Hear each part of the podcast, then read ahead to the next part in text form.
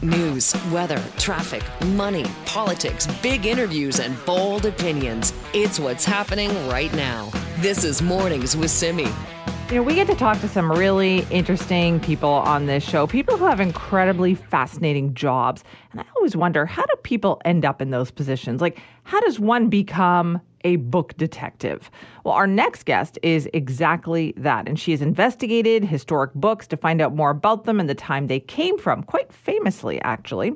Vanessa Braganza is the book detective and a doctoral candidate in Renaissance literature at Harvard University and joins us now. Vanessa, thanks for being here. Thanks so much for having me. How did you get this job, Vanessa? Because that sounds pretty darn good. Well, I, I tend to think that the job found me, actually. So I, I knew from the time I was an undergraduate student that I loved literature, and in particular, I loved the secrets that old books could hide. Um, so I knew right away that I wanted to pursue my PhD, uh, and then I just naturally sort of put myself into places where discoveries seemed to find me. So um, four years ago, I was at a book fair, and I ran into a book, turned a corner and saw a book that happened to belong to the first female English novelist. And then once you notice one thing, you start to notice another. And so more and more the, the job finds you, and the more you, you learn, uh, the more there is to notice and the more things seem to find you. So I think I think the, the, the job chose me in many ways. Well, what do you mean by the secrets that old books can hide? Mm. It's uh, so as, as a kid, I was very into Sherlock Holmes. I loved this idea um, that you could discern, you could you could deduce so many different things from looking at seemingly insignificant details, the mud on someone's shoe or how many stairs there were in a house. And you can do very much the same thing with books. Uh, so so this book, for example, the the book that um, that we'll be talking about today, um, you can actually tell from, say, the decorations on a binding, who bound it, who owned it, um, what they were thinking when they chose certain decorations, which hands it passed through based on whose handwriting is inside, um, and even how it was made based on watermarks on paper. You can even tell where things like paper came from. So all of that pieced together becomes a, can become a real mosaic, and become, it can become uh, a real window not only into the object, but actually into someone's minds and thoughts from as far as five hundred years ago. Yeah, this one I was going to ask you about is one of your most famous cases. It involves a book called The Countess of Pembroke's Arcadia. Tell us about this. Yeah, so this is a book that's very little known today, but it's one of the first uh, novels in English. Um, it was written in the fifteen seventies, and it's got a very sweet story behind it. It was written by a man, a man named Philip Sidney, who was a courtier at the court of Elizabeth the First, and he had a kid sister, and he loved to tell her stories. And one day she said, will you write them down? And the result was The Countess of Pembroke's Arcadia. His sister, Mary Sidney, was the Countess of Pembroke. Um, and But Philip Sidney, he died. He had written um, one complete version of this novel, and then he'd begun to expand upon it, and he died before he could finish it. Um, so Mary Sidney found herself in a, in a really tragic position when her brother died, that um, she had this pile of unfinished manuscripts, the, the Arcadia among them. Uh, this book that was written for her. So uh, it's got this very poignant uh, story behind it, uh, even though not many people know about it today. That is, okay, so interesting. How did you come across this? Um, so I knew about the Arcadia because because I study Renaissance literature. So as a PhD student, uh, I've, I've, I've actually from undergrad, I've always specialized in uh, English Renaissance literature for bachelor's, master's, and now PhD. So it's a it's a text that you it's inevitable you're going to come across it if you if you specialize in the period, um, but this copy of it actually I I literally spotted it through the rungs of a ladder. This copy that um, that uh, uh, claimed to be Mary Sidney's personal copy of her brother's novel, and it was yet it was considered a forgery. It was considered a forgery. So so I'd been a, a PhD student for a, about a month. Uh, I hadn't been at Harvard very long, and of course one of the first things that I did was to get myself a job at the Rare Books Library.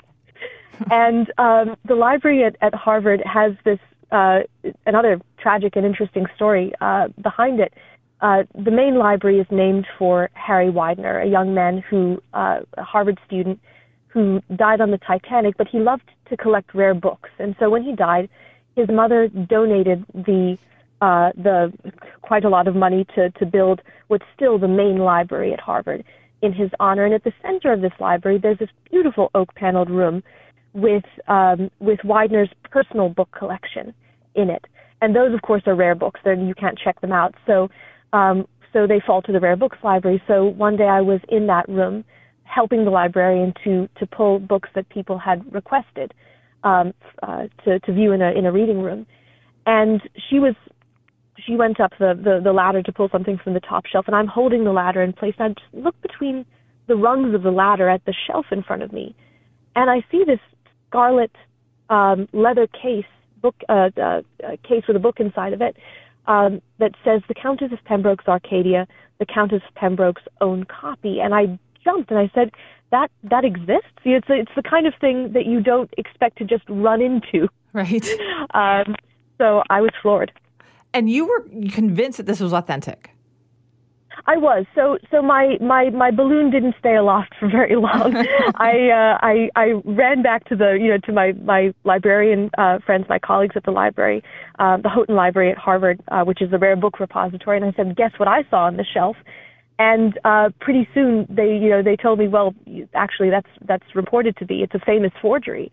Um, and uh, and uh, uh, back in the nineteen forties, when, when Harvard set up its first rare books library, the first librarian uh, took one look at this book and said, well, the binding is not original. The binding is actually French. This is an English book. And the binding was put on a lot later. So what you have is a seventeenth century book inside and a roughly contemporary binding, contemporary with the book inside, but it was put on at some much later date to make it look like it was Mary Sidney's personal copy. And I, now bear in mind, I hadn't seen the book because the book is in this fantastic leather case and that's how it's shelved. So I didn't really call it up with any agenda in mind. I didn't know what I was going to find, but something in me was just curious to see what this forgery looked like. And so I, I called it up and uh, looked at the at the bindings. I was new to, to binding analysis at the time. Um, but inside was this signature by uh, supposedly by uh, this man Robert Carr, the first Earl of Ancrum, who's a relative of Mary Sidney's by marriage. And I looked at the handwriting, and I know quite a lot about early modern handwriting. And I said, uh, I said, well, this actually looks like an early seventeenth century hand. And very often forgeries, later forgeries of Renaissance handwriting tend to be shaky or inconsistent, sort of based on what people from later periods notice about the handwriting of right. the time. They don't notice everything. Um, and, uh, and and this looked authentic. And, and Ancrum, luckily for me, was a member of Parliament, so he's left quite a paper trail that not many people care about. Um, and so it it uh, it didn't take very long for me to pull up uh, on the rare document market receipts and things that he had signed, and they all matched the signature. And, and that was when I knew there was something else going on here. But Vanessa, it's not easy to convince people in the academic world to change their minds about something that they they, they remained like they were like, nope, this is it, no. right? This is like done. How did you do that? How mm-hmm. did you convince them that, no, no, you're wrong? Well, I think that, that the, the signature was was a real, the fact that it was a dead ringer. I mean, handwriting is is much more telltale and much more, um, uh, much easier to make a case for than something like a book binding, uh, in which you're analyzing the type of leather, the grain of the leather, all of which are very qualitative. They're they're they're uh, part of the case for this book, but they're more qualitative than a signature, which is like a thumbprint. Um, and so I I I started by by retracing the librarian's steps from eighty years ago, um, and I was able to reproduce his logic. And I think this is what convinced people, because he had looked at the it's. Interestingly, sort of the, the, this classic case of judging a book by its cover, he looked at the cover and said, correctly, actually, this is not the original binding. But his next, his conclusion from that was the whole book is a fake. And so he had looked at the signature inside, and he had said, well, I've seen signatures of, of the Earl of Ancrum, uh, and they don't match this one. Now, as it turned out, he had gone to a very, what's still a very famous book sale, rare book sale back in nineteen thirty-two. Uh, this same family, the Ancrum family, uh, sold off their fantastic collection of books. And in some of those books were another Ancrum signature. Now, by that point, the uh, the Harvard librarian, whose name was Bill Jackson, he he saw what he expected to see when he saw those signatures in these books for sale. He saw a signature that didn't match. Um, but as it turned out, if you go back into the catalog for that sale, they're um, from a much they're signatures by a much later Earl of Ancrum. The hand is a nineteenth or twentieth century hand. Um, and early modern handwriting, Renaissance handwriting, is very distinctive. It's many of its letter forms are quite different from the handwriting that, that we know that's, that right. really begins in the nineteenth century uh, onward. So um, so he he literally judged a book by its cover. So I, I think that what, what was persuasive about my case was, number one, the handwriting did match, and I could show samples of, of Robert Carr's handwriting, that, that this was the signature in the book. And number two, I could show why the other conclusion had been wrong and reproduce exactly what happened. So I, I think that that, was, that put the lid on it for people. You know, Vanessa, you've just very accurately explained why your job is so fascinating, uh, why you're so lucky to do this work. It was amazing. Thank you so much for your time this morning. It's my pleasure. Thank you so much. This is Mornings with Simi. It is time for us to check in with Vaughn Palmer for the Vancouver Sun on this holiday Monday. Good morning, Vaughn. Good morning, Simi, and congratulations to B C Ferries. So far, so good, eh? I feel like every time we say that, we have to knock wood. Like, it's, I know. Day's I not know. over. It's a long weekend. Jinx it, I suppose. I know. But, uh, but you're right. I've whacked them enough uh, recently, I think. Uh, I'm gonna, and I know uh, Nicholas Jimenez, you got him on a little later, and so, uh, so far, so good, boss, and congratulations. True, but they did a lot of things differently this weekend that oh, I yeah. wish they had done earlier, right? Yep. No, but, you know, he's just into his sixth month as C E O. So you go, all right, uh, here's your chance to turn things around. They did fire the old C E O a year ago, but took him a while to get Jimenez in place. Uh, I had a little chat with him while he was uh, making himself available to the news media last Wednesday. And one of the things we talked about is the future of the ferry service, particularly whether we're going to see a shift to more people walking on and fewer people driving on. And we did see that in the data on Friday. So Ferries is doing much better than it did in the past, getting us up-to-date numbers on what's actually happening in the fleet. And the numbers that jumped out are about fourteen hundred fewer vehicles on the ferries on Friday compared to the Friday of the B C day-long weekend last year, but fourteen hundred more passengers. So some of those are people that are walking on, leaving their cars behind.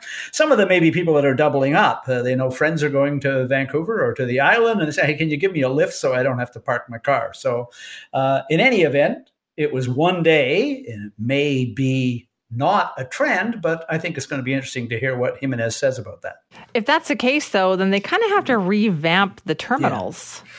Yeah, yeah I mean, he's quite open about this. As a new C E O, I think he is open to long-term thinking about changes on the ferries. And one of the things he talked about last week is, yeah, the ferry service was invented uh, by uh, the old social credit government in the nineteen sixties to carry vehicles back and forth. And they put the terminals, the main ones, at the end of highways. And those locations, uh, Horseshoe Bay, uh, Tsawwassen in particular on the mainland, but Swartz Bay and Departure Bay on the island, and Duke Point, aren't necessarily the friendliest places for people who just want to walk on. The, Parking lots are crowded, the waiting rooms are tiny, the walks from where you buy your tickets to get to the ferry are worthy of an airport. And he said, yeah, we have to look at that future and decide, are we going to have different kinds of terminals? Uh, are we going to have think about parking lots and transit links? And I think an open question, should the ferries be thinking of what that service that's just started in Nanaimo, which is passenger-only ferry service? And if you're going to do that, do you put the terminals somewhere closer to public transit? That one actually really intrigues me, and I'm going to be very curious to see how it works, because it, it does sound very handy, right, to go downtown Vancouver to downtown Nanaimo. Yeah, and, you know, it it it does, uh, especially, Simi, because of the configuration of Georgia Strait and the island. Nanaimo to downtown Vancouver is a relatively short run. Downtown Vancouver to Victoria, I mentioned yeah, a while ago, it was a passenger service that did that. It's a long run, and you do go through some pretty rough water on the way. So that one may not make a lot of sense. And an idea that knocked around years ago was a ferry service from roughly where the airport is, Sea Island, to Gabriola Island on Van- off Vancouver Island. It's a very short crossing, and it might make sense as a passenger-only ferry service if uh, that's what ferries are doing. Jimenez told me that he's hoping for a preliminary report on all this back by next June before they go out and commission uh, the next generation of new ferries for the coast. Interesting. Okay, so we will talk more about ferries coming up later this morning, but we are going to talk about parents and report cards. I know it's almost time for back to school, but there's going to be a big change. Vaughn's going to tell us all about it. It didn't get a lot of attention when the government announced it in June, but there is a major change coming in this school year, so the year starting in September, on uh, grading students. The government announced they're phasing out letter grades for grades up to grade nine, so including grade nine, letter grades only now in future for ten, eleven, and twelve, and Uh, the new system is called proficiency rating, and I have to say my first look at it, it's confusing, but, you know, the thing uh, from experience as a parent, you really only notice changes in the school system, not when there's a press release, although I am paid to keep track of that, but when your child comes home with, God, where did this come from? And I think that's what we're looking at for the school year, because Uh, this is going to be controversial. It's already controversial based on the people who've been surveyed. And I think the first reaction of many parents will be, what the heck does this mean? It is incredibly confusing. Okay, and so, so to go back historically to look at this too, the elimination of letter grades, yeah. B C has toyed with this on and off for thirty plus years.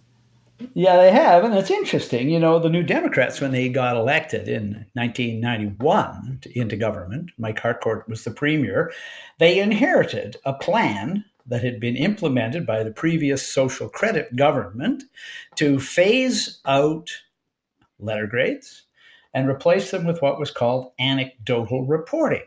And as parents began to digest what that actually meant, there was a big backlash. Now, the New Democrats, it wasn't their idea, and they didn't have to defend it. Instead, what happened was Mike Harcourt announced that the system brought in by the Socreds had failed. He fired his education minister right out of cabinet, appointed a new education minister, and that minister um, went back to letter grades. He just steered the system back. That happened in nineteen ninety-four, and the system the New Democrats put in in nineteen ninety-four for grading, in many respects, is still the system that is in place now thirty years ago. But that is being thrown overboard now by another N D P government. And yeah, when you say everything no should be new again, uh, there was a backlash last time. The New Democrats seem awfully smug that it's not going to happen this time, but there's a clue that there might be a backlash. The government actually, Simi, went out and asked parents and teachers and students what they thought of the switch from letter grades to proficiency ratings, and almost seventy percent said they didn't like it. That was in a survey in the fall of uh, uh, two years ago. Uh, students didn't like it. Parents didn't like it. Teachers didn't like it. And they thought, you know, it was vague and confusing and difficult to explain. And in spite of that ill early feedback, you know, and this government often cites survey evidence to justify what it's doing. Yeah. In this case, they chose to ignore the survey. They say, well, those people didn't understand the system. Okay, well, you want to tell the public it doesn't understand the change and we're going to do it anyway. That, to me, is not necessarily a recipe for building public support, but it's happening in September, so, uh, you know, you won't know it until you see it on the report cards, and I guess the report cards are the ones that will arrive with the new proficiency ratings. Uh, what, you get reports uh, midterm in the fall, or do you get them just in December? I forget. You tend to get it midterm from what I remember as yeah. well, and then at the end of end of that term yeah. too, before the holidays. So what okay, do they so, say? Like, what do they actually do? yeah. Okay. So and and you know, bear with me, yeah, the, the listener out there. You, you've got somebody in school. Here's what you can expect when you get the new proficiency rating on the report card. Uh, your child, uh, your student, is going to be rated as emerging, developing, proficient, or my favorite, extending.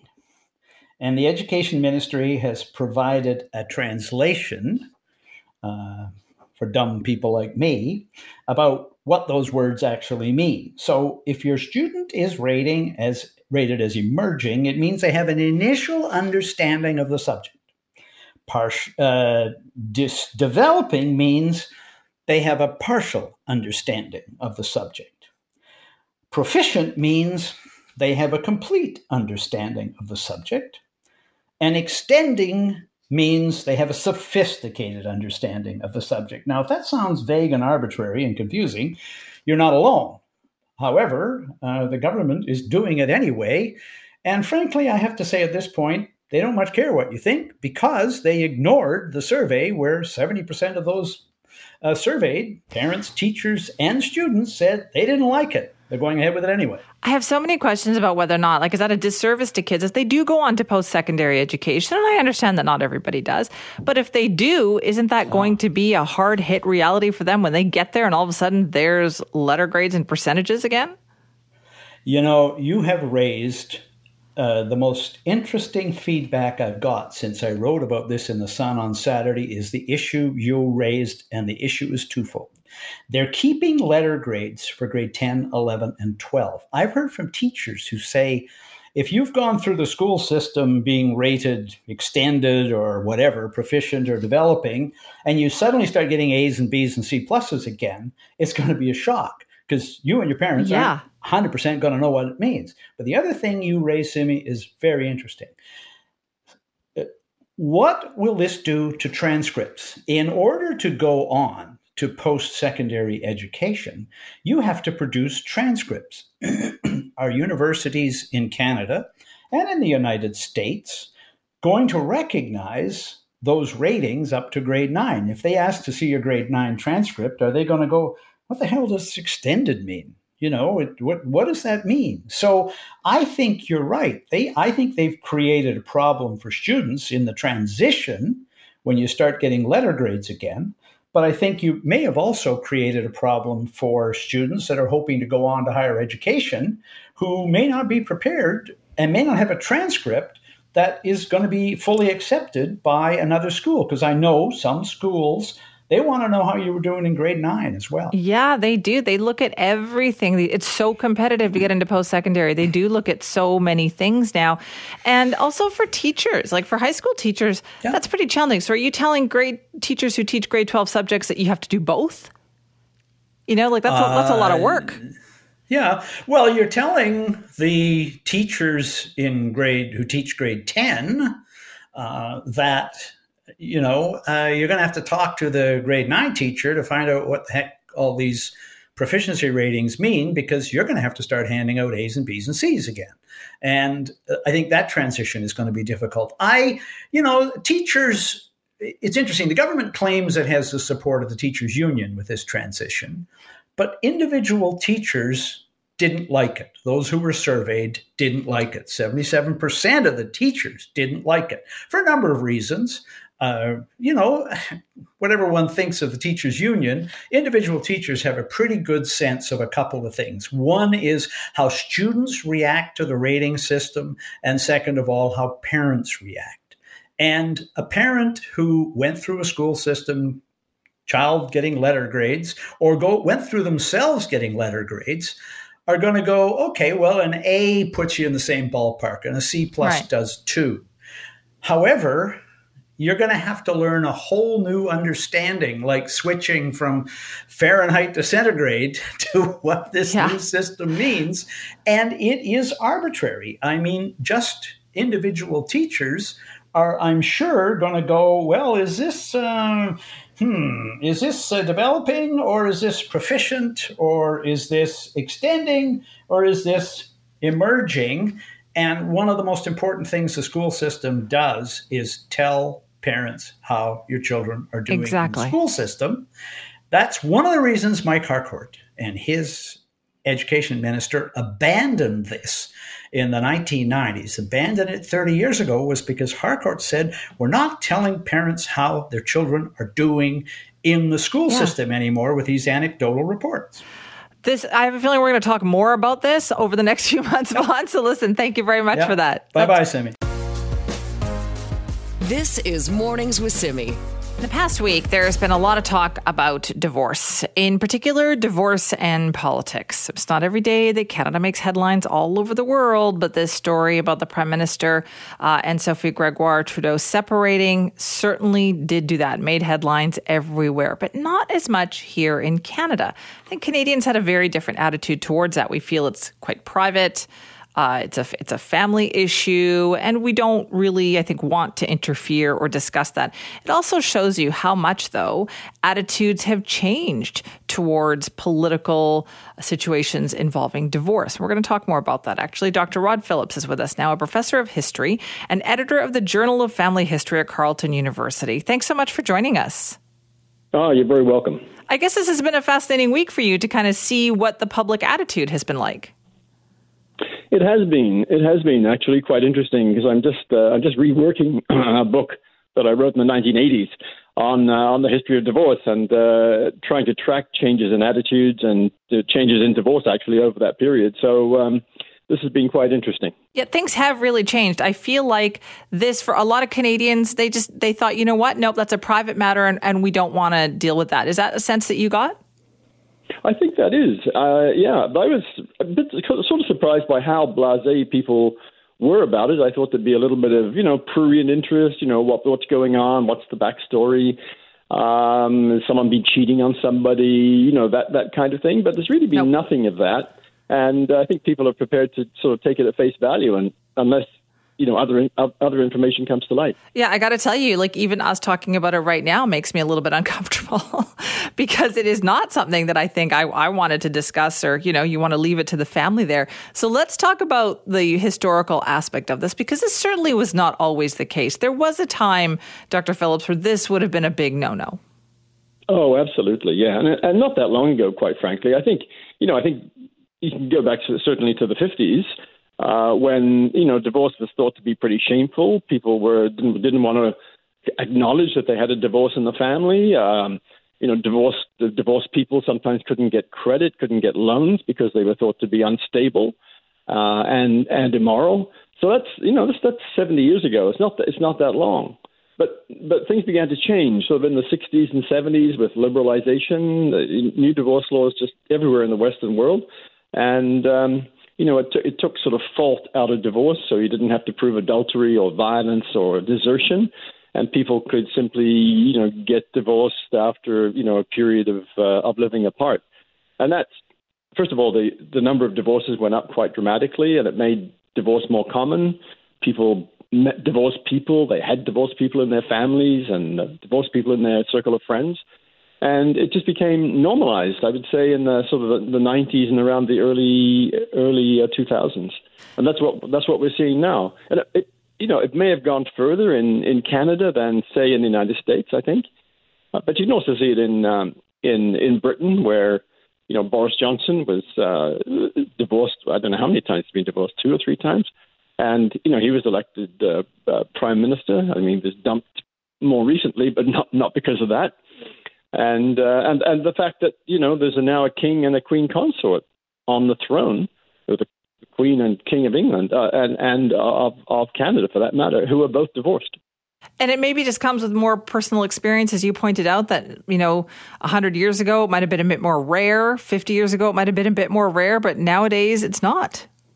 No, it's not. And, uh, and I think people have sort of realize that th- these things happen. I mean, sometimes there are bad stories that go with divorce. You know, there's violence, um, you know, uh, coercion, you know, all, ki- all kinds of things that can, that can uh, go with divorce. But, you know, on many occasions, people simply grow apart. You know, the, the marriage runs its course. And uh, I think people are kind of familiar with this in their in their own families, their own relationships. Does it depend, do you think, on which country it is? Like, I had to wonder whether or not this would be the case if it happened in the United States. Well, that's a good question. And uh, my, my thinking is that probably a divorced a divorced person could not be elected, say, to uh, to the presidency of the United States. Neither could an atheist, for that matter, because, um, I mean, for all that we think of the of Americans as being quite liberal, they're very conservative in religious terms, and they're very conservative in, in, in moral terms as well. Um, so I think I think Canadians are, are likely to be more liberal, and I think I think most Americans would think that as well, because they, they kind of look at uh, look at Canadians as being some somewhat uh, too liberal, I think, in many in many respects. What about other countries? Like, in, would this be a big deal in Europe? I don't think so. I think Europeans are pretty uh, pretty liberal on the whole, and the I mean the, the French president uh, François Hollande actually divorced while he was uh, while he was president. Um, and then you have Johnson in uh, in, in the United Kingdom. So, I, no, I, I think that in much of Western Europe, anyway, I I can't speak for the Central East and, and Eastern Europe. I think in most most of um, uh, Western Europe, I mean, Berlusconi in Italy was divorced. Um, I think there's a greater tolerance of uh, of um, you know different kinds of marriage relationships than in uh, many other parts of the world. Yeah, so is there more of a separation, do you think, then, of private life, personal life, or Canadians just not caring? We don't want to know about the personal life situation versus what they see in the United States? Well, you know, I think people are always kind of interested. They sort of, you know, we'd like to know the story, but but I don't think anyone's going to uh, obsess about it. And I and I don't think it's really going to have any political consequences. I mean, I, I just don't I don't see that happening. It didn't happen with uh, with Pierre Trudeau. Um, and that was some time ago, and I, I can't see any uh, potential political downside to uh, to the separation as far as uh, Justin Trudeau is concerned. Well, it certainly gives us a lot to study, that's for sure. Uh, Doctor Phillips, thanks for your time. Oh, you're very welcome. This is Mornings with Simi. We've talked a lot about the port strike, the labor dispute over the last month or so, because there was agreements and then there weren't agreements and then they reached another tentative agreement. It was rejected by the membership. Well, now the latest tentative agreement has been accepted and voted on by the membership, and it looks like it's good. It's coming to an end. Everything is going to get back to normal there. But there was a lot of confusion, right? Uh, lots of calls for government to get involved, just and businesses that were confused and had backups. And so how do we make sure something like this doesn't happen again? Do we need to dig a little deeper into how we got to this point? And there's a question about whether or not the Canadian Labour Code should actually be amended so we could have some kind of inquiry into strikes to find out what went wrong and, and what happened there. Could they have been avoided? Well, joining us now is Doctor Peter Hall, Professor of Urban Studies at Simon Fraser University. Thanks so much for joining us. Morning, uh, Simi. So how, why would we do this? Why would we need to examine this labor dispute more closely, do you think? Um, look, it seems as though there were some underlying issues um, around um, probably the prospect of uh, automation. Um, and we heard quite a bit about contracting out, um, which is really the sort of flip side of automation. It's it's all the technical work that goes with the changes in uh, terminal operations. And those are issues that are uncertain and still evolving and changing. And uh, um, there's just a lot of uncertainty about what's coming.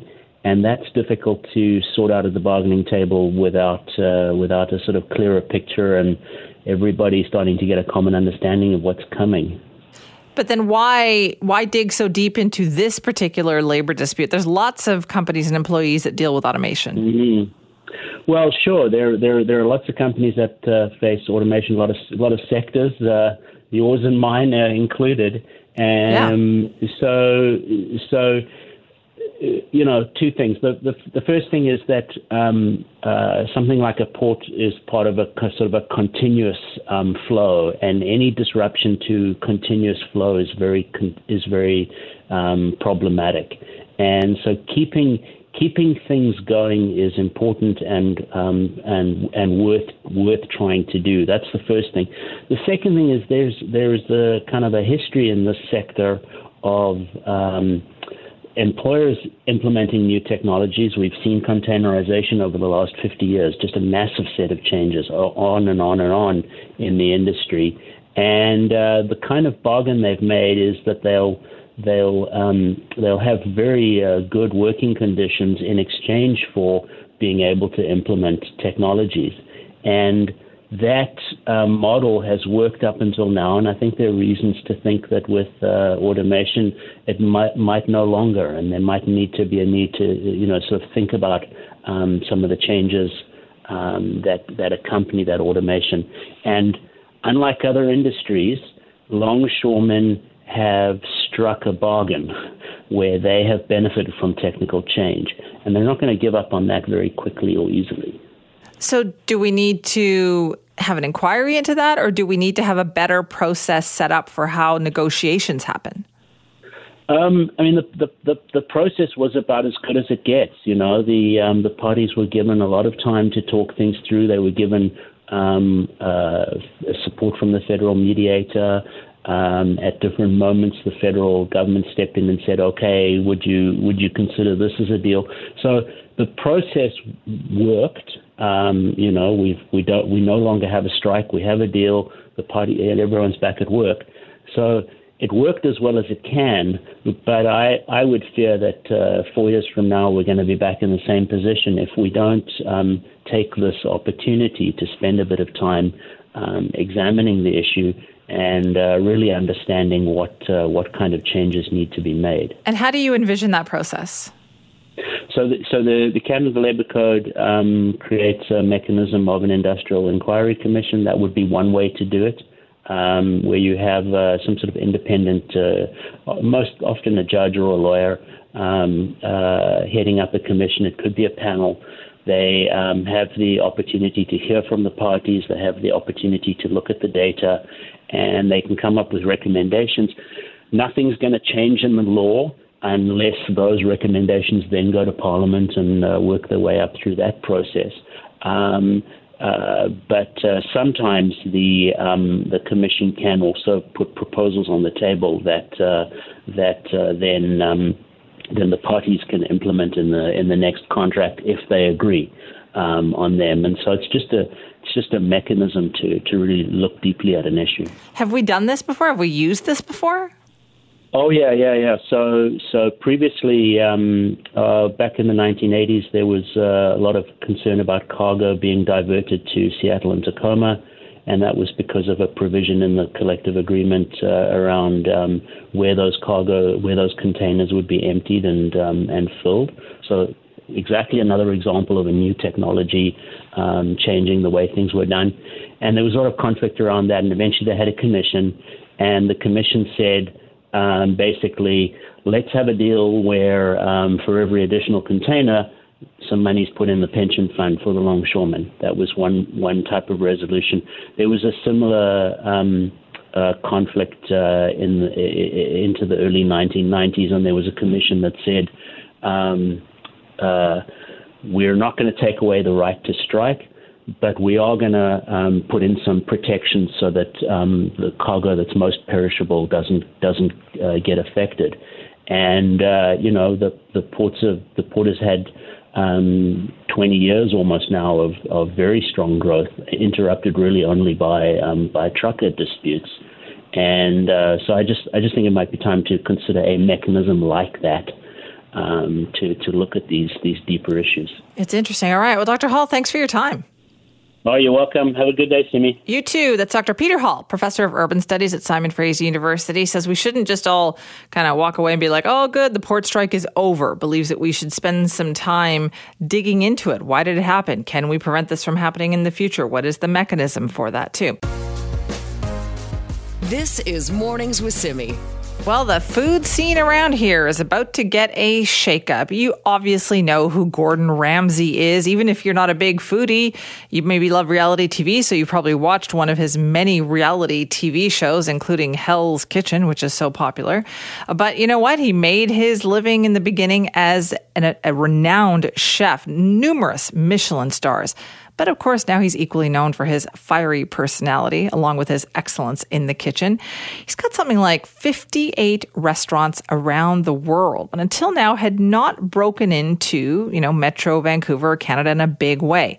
So there was an announcement last week that Gordon Ramsay is going to be partnering with Great Canadian Entertainment. They're going to open two restaurants right here in Metro Vancouver. Sounds exciting, right? Well, our producer Bianca Rego had the chance to talk to Gavin Whiteley, who's the Chief Marketing Officer for Great Canadian Entertainment, to find out what we can expect from these two new restaurants and how this partnership came to be.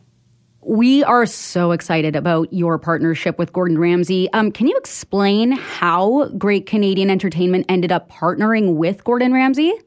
I think we recognize that the Canadian market has been an opportunity for, for Chef Ramsay to expand, and his team was certainly interested in coming to Canada. It had led to discussions over, you know, well over a year to to get us to this point. So it's been a, a very long conversation, but we want to do it right. And, uh, you know, Gordon's brands and And his team and his customers are certainly worth it. And now that we are uh, months away from bringing Gordon Ramsay Burger to Hard Rock Casino Vancouver by, by the end of the year, and then Gordon Ramsay Steak to River Rock Casino Resort uh, next year, this is this is not like a new recent development. So this announcement is long awaited. Uh, we've been, you know, biting our tongues to, to not say anything too early, but. Um, We are certainly excited for the opportunity to bring even more brands to our casino and resorts in Canada. But we are we're thrilled to finally uh, let the cat out of the bag, so to speak. Yeah, I can't wait to try the Wellington. I've always mm. wanted to try the Wellington. Have you not tried the, the beef Wellington? Yeah, it's a, obviously his signature. That and the sticky toffee pudding Ooh. for dessert are like his two... His two sort of trademark uh, dishes at, at most of his uh, his brands. Will those be available at both of the locations? Uh, I, well, certainly at Gordon Ramsay Steak, uh, not everyone, not every location is certainly identical. Um, but, you know, sp- thinking of Gordon Ramsay Burger, during the years that that has been opened at a casino in Las Vegas, every time I walked by, the line for that was uh, around the block. It was very popular with all sorts of guests. Obviously, Gordon, very popular figure, a very wonderful figure, too. I have to say, in person, he is the most amazing, lovely human, very generous with his time. I think it's part of why he has such broad appeal, not just his food, but his his personality, well-deserved for sure. And Gordon Ramsay Burger is just so accessible. It's like the food is obviously very familiar. You know what everything is, but the, his approach to it is unique. It's it's savory. It's it's uh, it's exciting. And just being accessible to so many people, I'm really excited to see, uh, you know, so I'm, I imagine there'll be lines around the block as well uh, at Hard Rock Casino Vancouver when that opens up this year. I will go wherever the sticky toffee pudding is. Toffee pudding, yeah. um, so through this partnership, um, it's quite groundbreaking for Canada. How is it this is. going to influence Canada's culinary scene, and specifically British Columbia, considering the first two restaurants are opening up here? I, I think it, it is going to be very transformational. You know, Gordon Ramsay is the uh, original celebrity chef and really paved the way for many others to follow. I think it's rightful that he and his brand, his team, are paving the way in the Canadian market, starting in Vancouver. There's obviously a fantastic food scene here. I think uh, these two brands, Gordon Ramsay Burger and Steak, are are absolutely, you know, additions or incremental. Um, it, it just helps to grow. I'm going to use another food term here. Grow the pie for everyone. um, you know, pardon the pun, but I, I, I think it's going to be an excellent, uh, an excellent dimension to expand the food scene in Vancouver and add something that's, that, um, I don't really see there currently. So what can diners expect from these restaurants? Like, will they be similar to his other restaurants? Will they be a little more different with a Canadian twist?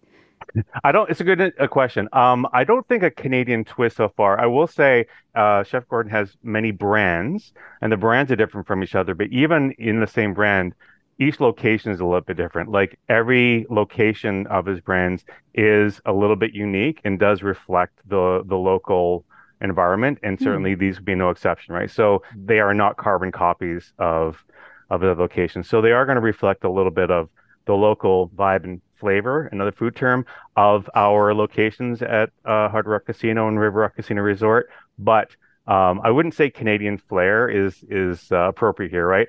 Gordon's uh, flair and aesthetic is properly British-driven. There's certainly uh, references to like the, the Union Jack and, and other, you know, those those are sort of like the, the common threads in, in his locations uh, across the board, across the world. Uh, this will be no exception. So for people who haven't been to Ramsay Burger or Ramsay yeah. Steak, can you just paint a picture of what they look like and what they're expected to look like in Vancouver?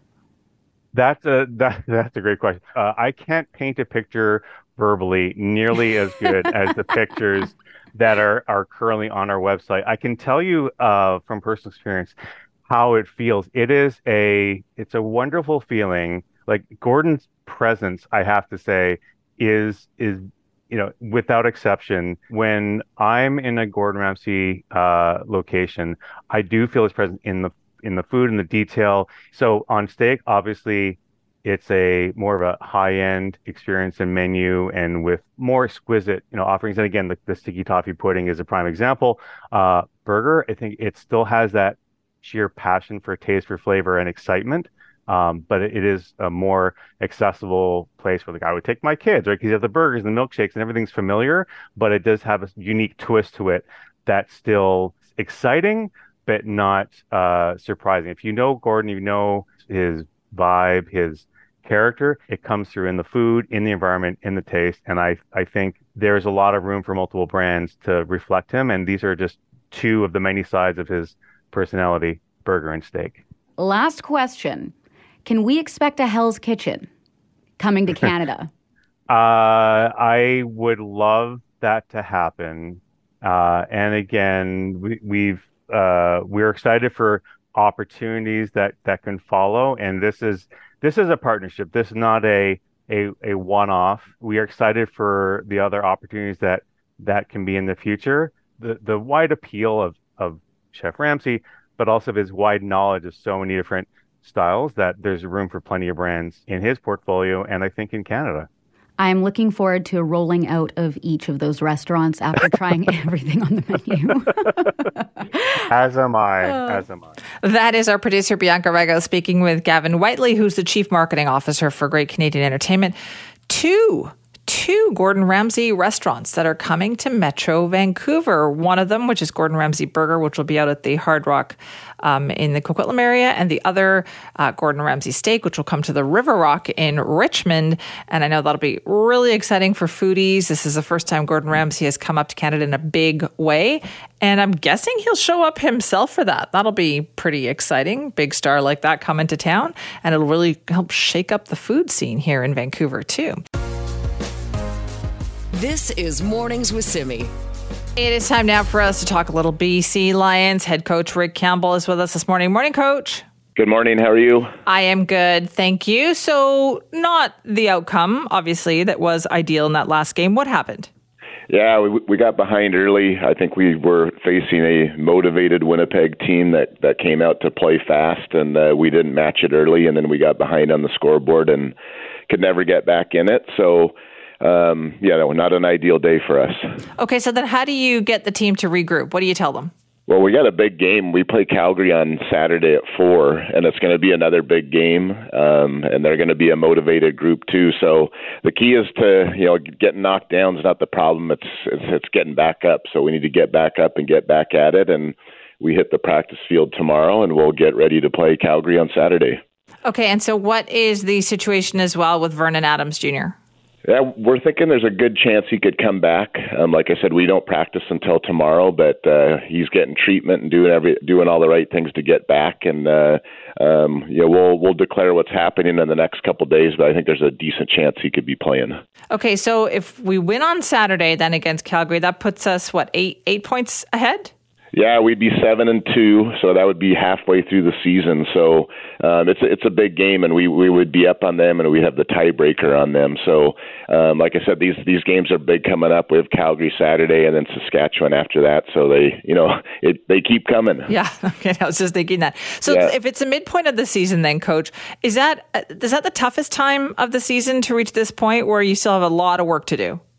Well, you you want to improve. Um, that that's the key to it. And you know, if we can be seven and two at the halfway mark, that would be really good and, and put us in good position for the second half of the season. And um, you know, the players just need to be really smart about taking care of themselves, their, their bodies, and everything, because we got a, a long way to go. But I think everybody's feeling good around here. And uh, you know, anytime you lose, you always look forward to getting back out there and try to make it right again. Okay, so then what do you want them to focus on in practice this week? Um, well, there's a whole list of things. I'll bet. That, uh, I'll bet. Uh, yeah, no, I think we do. As long as we have urgency and, and we're, um, you know, we're, we're striving to get better and we're hungry and all those things, then good things happen for this group. And, um, and I know our guys, our guys want to get better. So, yeah, you know, we'll get back out there tomorrow and uh, get after it. What does it do, though, to kind of halt the momentum a little bit, right? Because it did feel like the team was on a bit of a roll. And what do you say to them as the coach to kind of get them back in that right headspace? Yeah, I think you. Um, I think it's uh, sometimes it can be a little bit of a reality check. It's just a good reminder that you need to be on point and on top of your game to to beat anyone in pro sports. So, um, you know, you can't let your guard down. So that's that's what really what we took away from him. I told him not to take a deep dive into the whole thing too much. Is that we played a good team on the road. Um, you know, we split with them, and we have another game against them later in the year that'll be big. So. You know, in the big picture, we're doing okay, but uh, we need to get back at it and get back to work. That's the other thing, too, right? It's not like you just, like, one and done. You're going to play them again. Yeah, so it's big. Like I said, we, we, we did a great job of beating them the first time in Winnipeg. We had to play in Winnipeg yeah. twice, and so we get them one more time in Vancouver, and uh, that'll be a big game when, when that happens. All right. Well, listen, good luck this week. Look forward to the game on Saturday. Thank you. Have a good Monday. You too. That is Rick Campbell, head coach of the B C Lions. Lions play Saturday. It's a home game against the Calgary Stampeders. They will be looking to bounce back after that fifty to fourteen loss at Winnipeg. And also, as I mentioned, home game, really important to mention this, that Saturday is the B C Lions Purelator Tackle Hunger Game. Uh, fans bringing food and cash donations that will go to the food bank will get to take a picture with the Grey Cup. So if you've ever wanted your picture taken with the Grey Cup, or if you just want to do some good when you're heading to the football game, bring a donation to the food bank. They would greatly appreciate it. It's going to be lots of fun. This is Mornings with Simi. Well, this weekend was a big test. Could our ferry system handle the extra travel and passengers? Because, you know, there was trouble the last couple of long weekends we had for sure.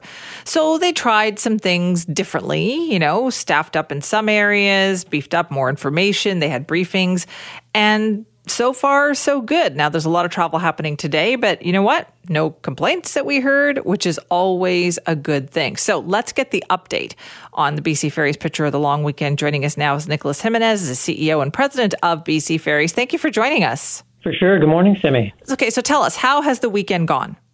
Well, it's it's been very busy, as you were describing earlier, but it's been very kind of calm and orderly. There's been uh, a huge surge in uh, passenger volumes, uh, but we've seen a, a smaller number of vehicles, only by a little bit.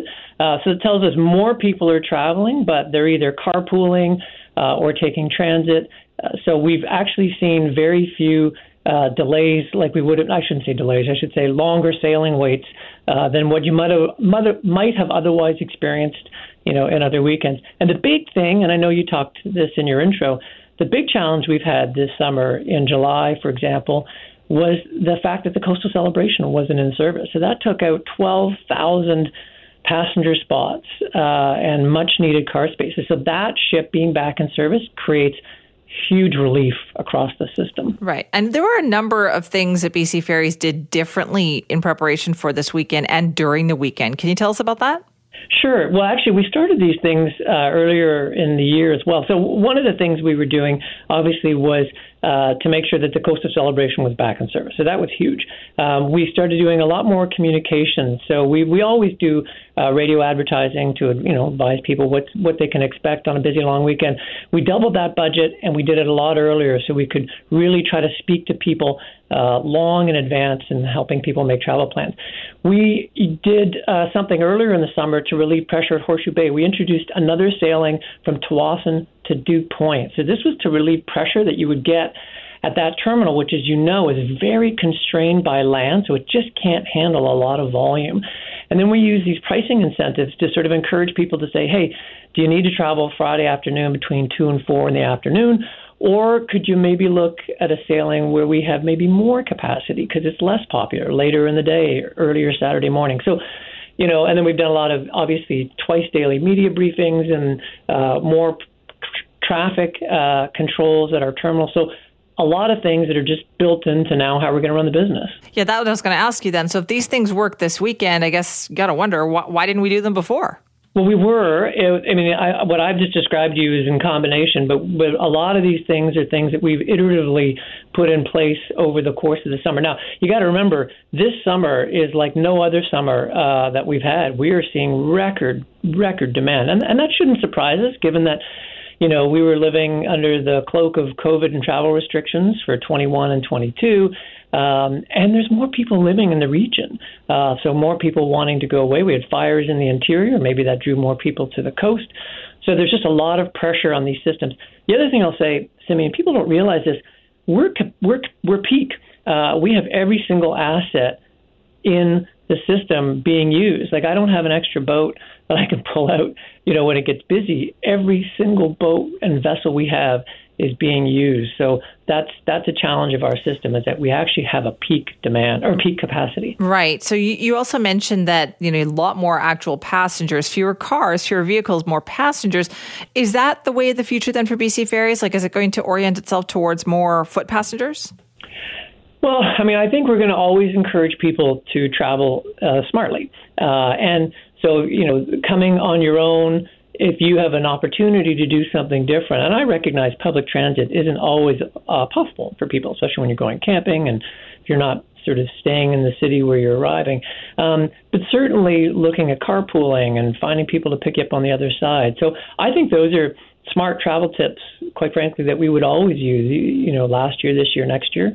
Um, like I said, the, the system has a certain limit. And this is the other thing people don't realize is, you know, the vessels operate at a license, and so we can only take so many people. So whether you've got one thousand cars, three hundred cars, one hundred cars, it, it's really about the number of people on board uh, that you reach a capacity. Transport Canada says you can only operate with this many crew for this many people. So that's the number that we really pay close attention to and we have to manage. Okay, so what, what has B C Ferries then learned from this weekend? Well, I would say really I would how to broaden it to the summer. We've learned that the system has its limits, and we have to be uh, creative uh, in both thinking about how we organize the system, so where we are planning sailings, how we organize our pricing and pricing incentives, and then the communication piece. That's key, absolutely key. Is expanding capacity then a priority moving forward? Well, it's certainly something that's in our capital plan. So there's there's two things that we have. Uh, you know, one, we have to look at what does the system need over time, and then two, what are the vessels that we need uh, over time. Uh, and right now, I can tell you, uh, and you probably already know this, but many of our vessels are approaching end of life, mm-hmm. uh, and we have to replace those. Now, that's not an overnight job. We've got business cases going to our board and our regulator to begin that work, which is great, but it's going to take years. You know, and, and billions of dollars to kind of see that program play itself out. Um, and so we've got to a- ask two questions. What kind of vessels do we need, and how many vessels do we need? So we're, we're, we're doing that work right now with our board and with government to sort of plan for not what's the ferry system look like in one year or two years, even five years, but what's the system look like in twenty years? Because that will inform the investments we need to make now. So all the things that were done this weekend, right? All the ships in service, crew on standby, all of that.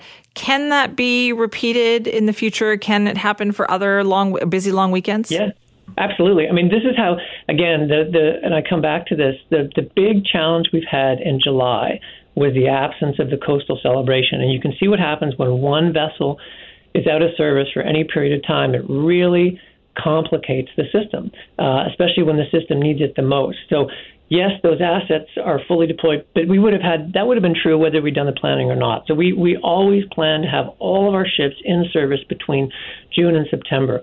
We do all of our big maintenance between September and May. Uh, that's just how we plan.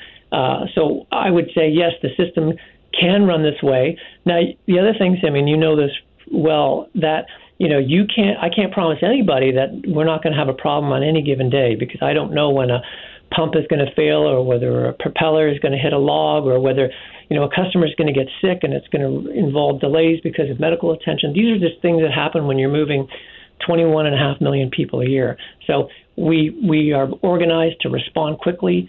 And, you know, and we'll keep doing that. But we can't promise people that nothing will ever go wrong in the future. Right. It's it's about the communication, though, isn't it? Absolutely. Because like that, having the briefings, all of that, that was that was helpful, because I think a lot of times it's just that people want to know what's going on. I agree. And, you know, that's one of the things, certainly in my first couple of months here as C E O, uh, I've recognized how important not just the communication is, but also, like, you know, media outlets like yourselves. Uh, a lot of people, you know, they might look at our website, but uh, they're also listening to the radio, watching T V, following, you know, feeds from, from other media outlets. So we have to make sure that we are, you know, not we are putting out proactive information, but descriptive and helpful information as well. And so we'll keep doing that. Okay. And the website, what's the latest on that? That's definitely going to get an upgrade, or I know there were some tweaks done to it too. Well, yeah. So what we were doing, uh, and we actually did this earlier in the year. So if you recall, in May, we ran into a problem when our data center had this unexpected surge, uh, and it created uh, an outage. So we added more capacity and storage to handle that. We've introduced more monitoring, both the automated kind and then the, the human kind. So we've got people monitoring the system, obviously, all day long. And then we introduced a waiting room. So this is in the event that there's a surge of demand. Everybody wants to go on to reservations and, and, and do something. The system isn't built for, you know, eighty thousand people in twenty minutes. So we created a waiting room, much like you'd see if you were trying to book a campsite on Parks Canada or B C Parks. And so those are features that we now have in place to kind of manage those one-off surge in demands. All right. Well, we'll see what happens today, but so far so good. I'll knock wood on that. Uh, Nicholas, thank you thank for your you time. Much. Okay, thanks, Jimmy. Have a good day. You too. That's Nicholas Jimenez, who's the president and C E O of B C Ferries, talking about the things that they put in place for this long weekend that seem to be working: more passengers, fewer vehicles, uh, and how that's going to impact the system moving forward. If you want to weigh in, send me at C K N W dot com. This is Mornings with Simi. Here's a question for you. How often do you tap? It's so easy, right? Just take out your debit or credit card, tap to pay. You are on your way. But is that the problem? Is it too easy? When you pay cash, you're really connected to how much money you're spending. I mean, it's right there in front of you. You can see it. But with tapping, question becomes, are we losing touch with our spending? Well, Doctor Preet Banerjee is a columnist for the Globe and Mail newspaper and a behavioral finance researcher and joins us now. Thanks for being here. My pleasure. Thank you for having me. Do you think this disconnects us from our, our budgets and, and how much we how much money we, we think we're spending? Absolutely. And, you know, this this research in this field has been going on for decades. And there is a real association with the mode of payment, whether paying cash, check, if people still do that, credit card or debit, has an impact on how much money we spend. And it goes down to the two basic components of a transaction. There's the pleasure, which is the receipt of the good or the service that you're paying for. That feels great, and we love that, and we want to do more of that. And then there's the pain, which is money leaving us. And the more painful a transaction is, it serves as a consumption regulator. And we lose a bit of that function when we use payments that are too convenient. Hmm. Okay, so does that mean that we're increasing our debt levels? Well, what it means is that we can be a little bit more out of touch with our spending in general. So there's a lot of things out there going on that impacts our overall debt levels. This is just another thing that maybe lets, you know, some houses get a little bit more out of touch which how, with how much they're spending, which has follow-on effects in terms of increasing stress levels. So I wouldn't say it's the only thing, but it's certainly another thing that compounds the problem. And I understand, like, there's been work done on this, right? There's been some U K studies that have been done on this to, like, a very simple question. Ask people, do you remember how much you spent for something? Yeah, that's right. They stood outside a store, and as people walked out, they asked them, hey, before you look at your receipt again, give it to us, and now tell us, what do you think you spent on what you just bought in that store? And people who paid with cash had the highest recall. They were able to remember, you know, know exactly what they spent, but as you move towards card payments and contactless payments, their ability to recall how much they spent was worse. And the, what they also did, it was a second study where they took a bunch of people and randomly assigned them into different payment methods before their next shopping trip. And again, what they found was people who were told, you know, just use contactless payment had the biggest problems recalling how much they spent. So what does this tell us about our, our spending habits? Are we just all about the convenience? Well, yeah, I mean, we are always seeking more convenience. And I think, you know, you want to fight fire with fire. If making payments more convenient, which is what technology and innovation does, if that is too convenient, then maybe what we want to do to help combat that is try to make our paying more inconvenient. So if you think back to, again, people don't really use checks, but it's a great example. Using a check, you had to sit down and write out the number twice, first in numbers, and then you had to right. write out the actual amount in letters, there's and people, it took a long time. You're Doctor Banerjee, there's people right now who have no idea what you're talking about. like, they're like, check? What is I that? Yeah, so what you want to do is you want to increase the pain of your payment. So there's a couple ways of doing that. One is using cash um, because you feel the money leaving you right at the time of the transaction. So that serves, that pain serves as a regulator. But for those who don't use cash and are going to still use cards, which includes me, there are other things we can use, like technology to set up spending alerts or transaction alerts that tells you every time you make a payment, you get a little pop-up that said, hey, you just spent eight dollars and ninety-six cents on those two donuts or whatever it is. That is going to serve as a little bit of pain that can hopefully serve that that function of being a, a regulator of our consumption. Right, but people don't, maybe people don't want to know. Isn't that the problem? Like you mentioned checks. Remember when you had to balance your checkbook so you always knew exactly because it was so hard to go to the bank and they were only open Monday to Friday, nine to five, that kind of thing. And so we had to be more hyper aware. Now we just assume the information's always there. We don't actually check it. Yeah, and so we're very disconnected uh, from our spending because of this this technological advances that makes things more convenient. And, you know, by extension, if you think about people with smartwatches and they connect that to their smartphones, which are connected to their credit card accounts, when you contort your wrist to touch that payment terminal, you might be contorting your wrist in a way such that you even block the screen so you don't even see what that amount is. And a lot of people, there's, you know, payment anxiety. You get to a terminal and you just want that transaction to be over as fast as you can. And so you are even less connected to that spending total that you're, that you're, wow. you know, the things that you're buying. So let's say we have that. Let's say we have that. People recognize that spending anxiety that they feel. What does that tell us? What do we need to do to avoid that? Well, I think, you know, this is really a case of if you, you know, are budgeting, this probably isn't a big deal for you because at the end of every month you're sitting down and reconciling things. But for the people who may not be taking their cash flow more seriously, this might be a bit of a wake-up call. And maybe you just need some simple things that you can implement in your daily behavior to help bring you a little bit more in control. So, of course, the best thing would be to sit down and plan out your, your finances, but we know not everyone does that. But knowing that, hey, I know that if I make the way I pay for things more inconvenient, it's going to help me be more in touch with my spending. It's one small step.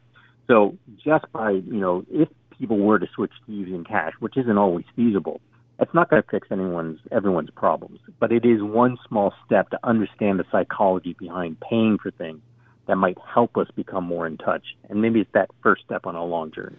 And I know a lot of people, like with your bank account, online banking, they will, as you mentioned, they'll give you the notifications, right? They'll let you know. All you can set it up to tell you all sorts of stuff, but I guess we just have to do a little investigating on that. Yeah, and it's relatively easy. You know, I just set up a new credit card with a new bank, and I have it attached to my smartphone. And I, you know, use my mobile phone to make most of my payments these days when I'm out and about.